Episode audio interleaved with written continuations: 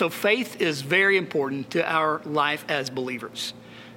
James has been teaching us about faith. He's been teaching us about all the things that happen as we walk through trials and tribulations, troubles, as we deal with all the problems that go on around us. He helps us in this little letter of James to just continue to teach us about what it means to have wisdom and the struggles that we have with the world around us. But he teaches us also about our fears and the faith that comes out of those things. Today, we're going to turn to James. We're going to look at chapter 5, and we're looking at the last two verses, the conclusion of what James has to say to the church and what he has to say to us as believers.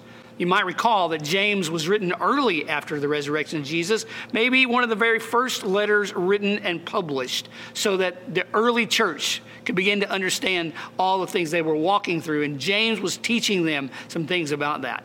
That's very important for us to consider as we look at these last two verses. It's an unusual conclusion because he just gives these two verses and that's the end of the letter. So it helps us to understand a little bit more of what it means to have faith in Christ.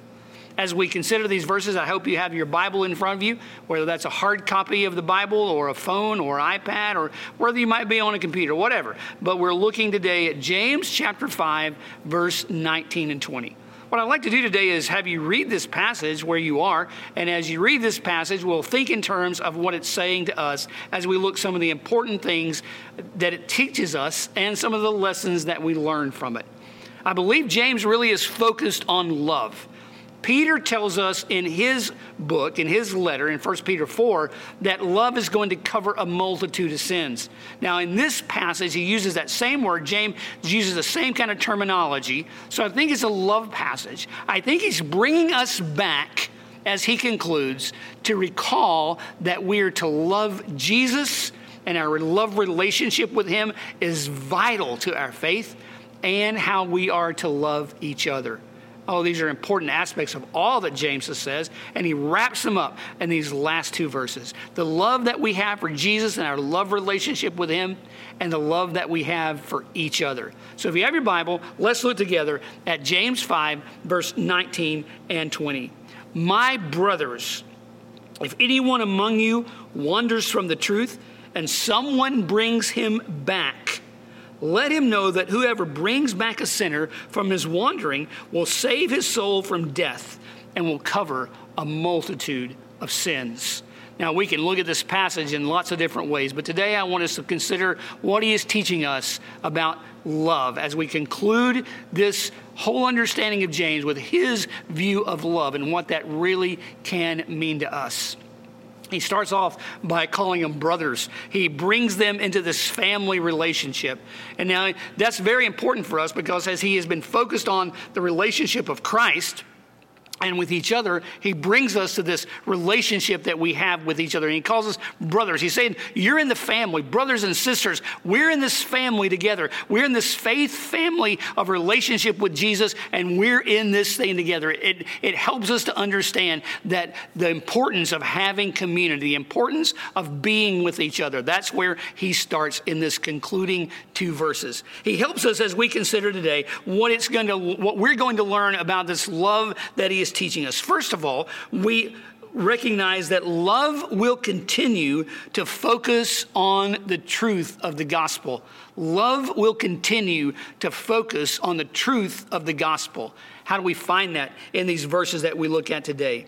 Brothers, if anyone among you wonders. Now, he was saying very clearly to us that we have to recognize that there are going to be those who are straying away from Jesus. The word, next word he uses, those who wander away from the truth. And the truth that he's talking about is the truth of Christ, right? He's helping these early Christians, he's helping us to understand that the truth is in Christ and in Christ alone. We recall Jesus saying that he is the way, he is the truth, he is the life. And here, James says to us that there are going to be some who are wandering away from the truth and they're moving away from the truth. So our focus is to be able to find this love that's going to continue to focus on the love that he has given to us in the truth of Christ and Christ alone. This word truth that he is talking about is an understanding of something that's not just believed, but also practiced. He's told us that so much in his letter that how we live out our Christian life is going to be the view of the faith that we have, right? So here he says this truth that some will wander away from is the belief and the practice. He is trying to, to call the church back to be focused on this love that is in Christ, to be focused on the understanding of the truth that is in the gospel, the truth that is in Jesus. And he wants that for us. He wants us to understand and to help others see and recognize this truth, this focused truth, even as some are wandering away. The second thing we want to look at in this verse as it relates to love is that love will concentrate fully on the task of discipleship. When we love Jesus and when we love the church and we love the people and community, our focus is on concentrating on discipleship at its fullest level. What does it mean for us as a church? Well, it does several things for us as a church. It helps us to recall that what we're about is not just gathering together, but growing together. The word grow is important to our fellowship as an understanding of the strategy of, of discipleship.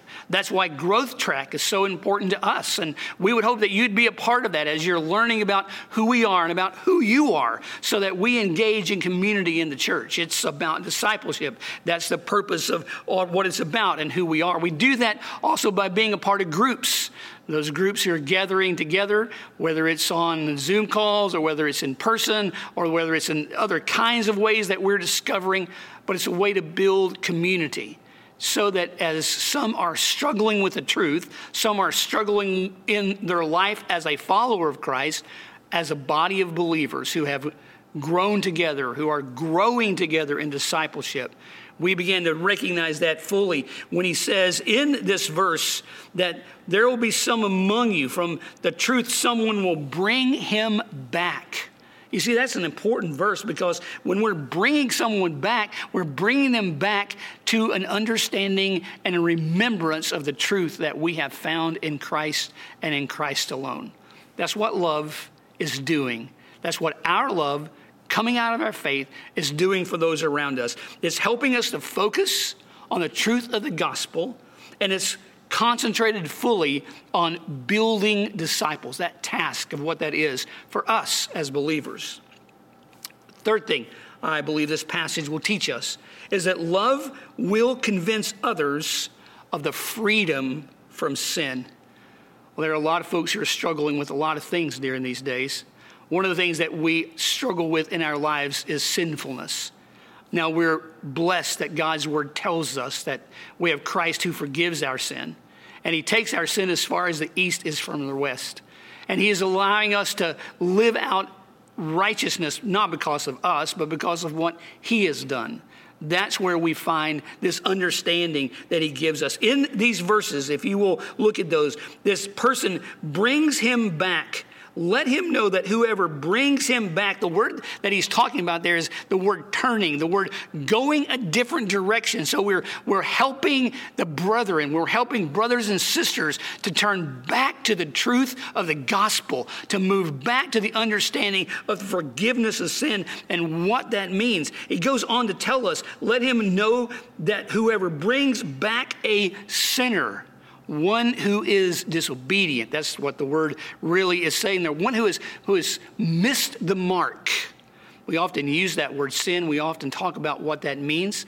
And this passage, like in many others, it, it has that understanding. One who is missing the mark, one who is not able to, to come in on the target of following after Christ. James says to us, as believers, living out our faith, living in a community of others. We are helping bring those back who have wandered away so that they may see the truth, so that they may be convinced by what they see in us, by our response of the freedom from sin, Oh, that's a great freedom. There's so many people in bondage to so many things. They're enslaved to so many things. James has talked about that in several different ways. We're enslaved to the sin around us, but yet we find our freedom in Christ. James goes on.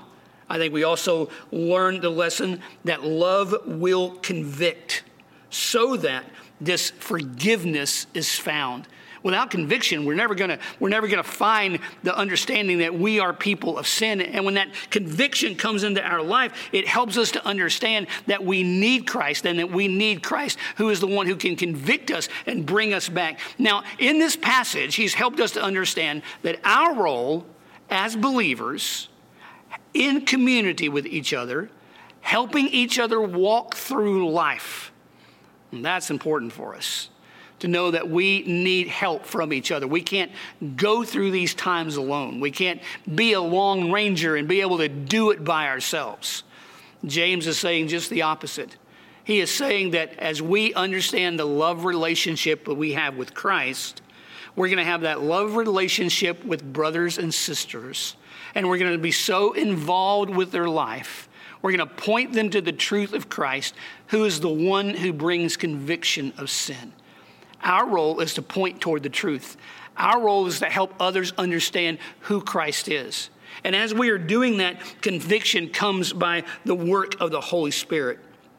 He tells us in this passage, let him know that whoever brings back a sinner from his wandering, the word wandering there, the one who is straying away, the one who has gone off into the wrong path. It's so easy to get on the wrong path. Maybe you've been out hiking in the woods. We were doing that recently, and there were markings on the trails of where we were to go. And we, we came to one tree that had all the markings, and there were three different markings on the same tree. One trail went one direction, one went the other direction, one went another direction. We were happened to follow, we were following the white trail, so we had to pay close attention. Otherwise, we would have strayed to the wrong direction and gone much further than we wanted to go on that hike because one was a much further hike than the one we were on. So it means that we have to pay attention. We have to be about recognizing that we can stray, we can get off balance, we can go a different direction. And our role as community, our role is caring for each other, as James has been teaching us. The wisdom that comes from believers, the help that comes from others, is going to bring us to this understanding of recognize the forgiveness that's happened in our life so that we might be able to share that with others and point them to the direction of Christ. Love will convict so that forgiveness is found. We're people who are pointing to Christ. And then also, he says to us that love will cover a multitude of sins. Now, I've quoted that really from 1 Peter. He doesn't use that word love here. He helps us to know, though, however, that as we are saving souls, that inside that, a, a covering is going to occur. James' concluding words points to Jesus. The word covering there means the word atonement. Is the understanding that we have atonement for our sin we have atonement that there is one who has died on the cross, there is one who has shed his blood. We know from the Bible that there must be a shedding of blood for the forgiveness, for the payment, the penalty of sin.